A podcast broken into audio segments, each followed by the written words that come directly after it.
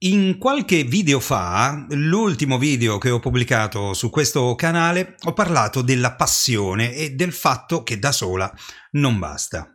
Va bene, ma oltre la passione e il talento, cos'altro serve per poter riuscire nel realizzare il sogno che abbiamo?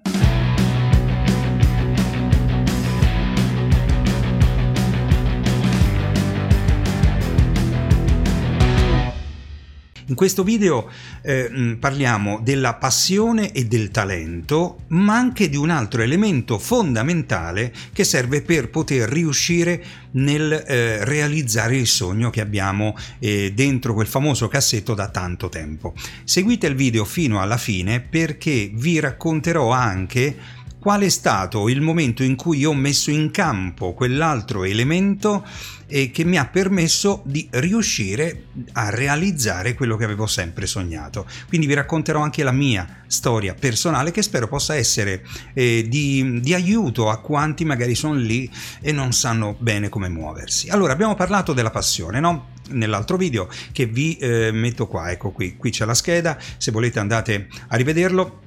Così ehm, scoprirete quello che ho detto in quel video, se non l'avete già seguito. Ok, la passione da sola non basta, ovviamente.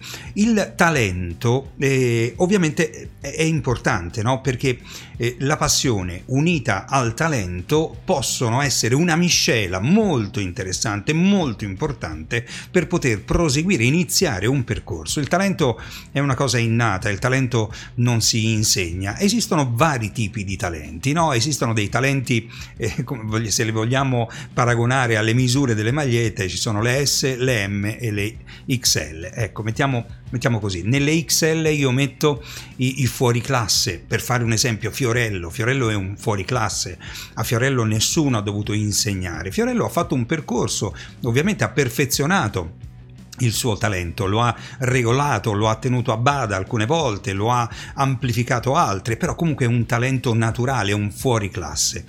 Io non, non parlo dei fuoriclasse, io parlo di un talento naturale che eh, vi permetta, per esempio, di diventare un buonissimo speaker radiofonico, un buon oratore eh, durante una convention, eh, quindi parliamo di public speaking, ma in generale qualcuno che abbia un talento innato e che, messo al servizio della passione e da quest'altro elemento che sto per dirvi, possa innescare un meccanismo virtuoso che vi possa portare proprio lì dove voi avete sempre sognato di arrivare. Ma insomma, qual è questo elemento? E poi di questo elemento parlerò nella mia esperienza personale subito dopo, eh, fra qualche minuto, quindi eh, rimanete qua. Beh, è il coraggio. Il coraggio. Voi immaginate la passione, il talento e il coraggio. Perché parlo del coraggio? Perché spesso molte persone, anche comprensibilmente, sono lì a dire: va bene, ma io ho una grandissima passione, che ne so, per la radio e, e credo di avere anche un talento medio, insomma, che posso mettere al servizio di questo, di questo che voglio far diventare un mio mestiere. Ma affinché diventi un mestiere c'è bisogno di coraggio. È ovvio che ci sono elementi della nostra vita, situazioni della nostra vita che magari non ci permettono di fare quel passo che è, è un passo veramente nel vuoto, tale da poter sovvertire la, la sorte della nostra vita, che potrebbe anche essere sovvertita in negativo, eh, questo bisogna dirlo, ma eh, con una buona dose di coraggio c'è la possibilità che le cose possano avvenire. Eh, rispondo, o perlomeno faccio riferimento a un bel po' di messaggi che mi sono arrivati riguardo a persone che magari lavorano, fanno un lavoro, che ne so, magazziniere, e che hanno però una grandissima passione per fare la radio. Dato per certo che, che ci sia anche del talento, il coraggio è quello che serve, dopo un periodo di test per vedere se si è veramente ehm, come dire, mh, predisposti per fare questo tipo di lavoro, dopo una serie di tentativi, e beh, poi arriva un bivio, è lì che serve, serve il coraggio. E il coraggio quale sarebbe? Quello di lasciare il famoso certo per l'incerto, lasciare quel lavoro che non vi soddisfa, che vi frustra e che non vi fa essere felici, per potersi buttare a capofitto con il cuore, il corpo e la mente in qualcosa che da subito non produrrà gli effetti economici, soprattutto eh, desiderati. Ecco, quella è, è lo spartiacque che fa sì che voi possiate realizzare o meno il vostro sogno, il coraggio, perché nella vita ci vuole coraggio. Non c'è nessuno che verrà a casa vostra a prendervi e dire: oh, che stai facendo qua? Fai ancora il magazziniere? E allora dai, vieni su, andiamo che ti porto qui a viaggiare per quelle eh, strade meravigliose lastricate di, di, di soldi, di fama. Nessuno lo farà, non lo farà nessuno, quindi è tutto nelle vostre mani. Però capisco che avere una dose di coraggio importante, e insomma, non è facile, poi soprattutto se si lavora già, e quindi anche se poco, magari quel poco arriva. Ovviamente in questo periodo eh, è tutto molto più difficile, io questo lo, lo capisco, però quel poco che arriva è importante. Lasciare quel poco che arriva per buttarsi in qualcosa che non si sa come andrà, capisco che sia difficile, ma è anche l'unica cosa da fare se si vogliono sovvertire le sorti della nostra vita lavorativa, almeno professionale. E il coraggio è determinante, veramente determinante. Bisogna avere coraggio di rischiare. E proprio in relazione a questo voglio raccontarvi di come la mia esperienza, il mio percorso a un certo punto mi ha messo davanti la parola coraggio, quel bivio dove eh, scegliere una strada piuttosto che un'altra. Devo tornare un pochino indietro nel tempo, fine anni ottanta.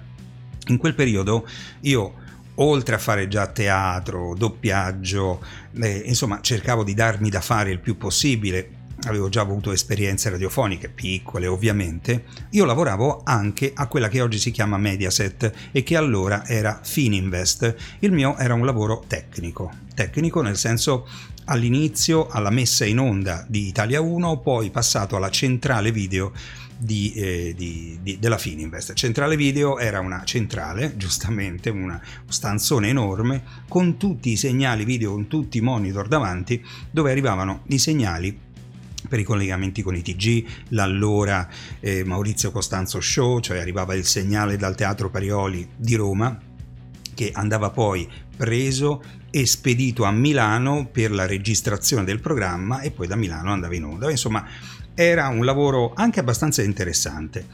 Io però contemporaneamente facevo appunto quello che già vi ho detto, teatro, doppiaggio, insomma lavoravo ventisei ore al giorno. E quindi la mia aspirazione era quella di eh, un giorno lasciare questo lavoro per poi andare a fare quello che desideravo veramente, nonostante io stessi benissimo alla, alla Fininvest. Considerate uno stipendio molto buono, eh, tredicesima, quattordicesima, buoni pasto, eh, corsi di aggiornamento in continuazione, ti mandavano a Milano a fare dei corsi tutto spesato avanti e indietro, cioè voglio dire, era la situazione, era anche un periodo diverso ovviamente, il famoso periodo delle vacche grasse, ma comunque era un, un periodo molto molto mh, fervido, molto energico, molto mh, dispendioso se volete, in, in positivo. Io continuo a fare entrambe le cose, ma arriva un giorno in cui dico: però non riesco, un po' per l'impegno che la eh, Fininvest mi imponeva, ovviamente dovevo lavorare le mie ore, poi era un lavoro a turni, e un po' perché finché tu hai uno stipendio sicuro difficilmente ti dai da fare per poter realizzare altro. E allora che cosa ho fatto? Ho chiesto, e devo dire ottenuto, dall'allora mio capo, sei mesi di aspettativa senza stipendio. Ho chiesto questi sei mesi per verificare, per testare se quello che desideravo veramente poteva realizzarsi o meno. Quindi già ho avuto, come dire, il coraggio di eh, smettere di prendere i soldi per sei mesi, e vivevo già da solo, eh. Quindi Eh, per sei mesi io non ho più guadagnato niente. In quei sei mesi però mi sono dato da fare per testare, per vedere se con tutto il tempo a disposizione che avevo potevo realizzare effettivamente quello che volevo. In quei sei mesi ho visto che Per esempio, il doppiaggio cominciava a crescere, cominciavano a chiamarmi, io andavo ai provini, mi, mi, mi proponevo, complice anche il fatto che eh, facessi teatro, quindi conoscevo un bel po' di persone, ma sai, la conoscenza in doppiaggio è relativa, devi essere anche bravo, no? per, per cercare di fare, e io volevo diventare bravo e quindi andavo ai provini e quindi eh, beh, impiegavo tante ore della mia giornata per poter assistere ai vari turni di doppiaggio affinché poi mi chiamassero, e così è stato. E quindi in quei sei mesi ho visto crescere il, quel desiderio che man mano diventava sempre più realtà, e ho cominciato a guadagnare anche dei soldi in quei sei mesi.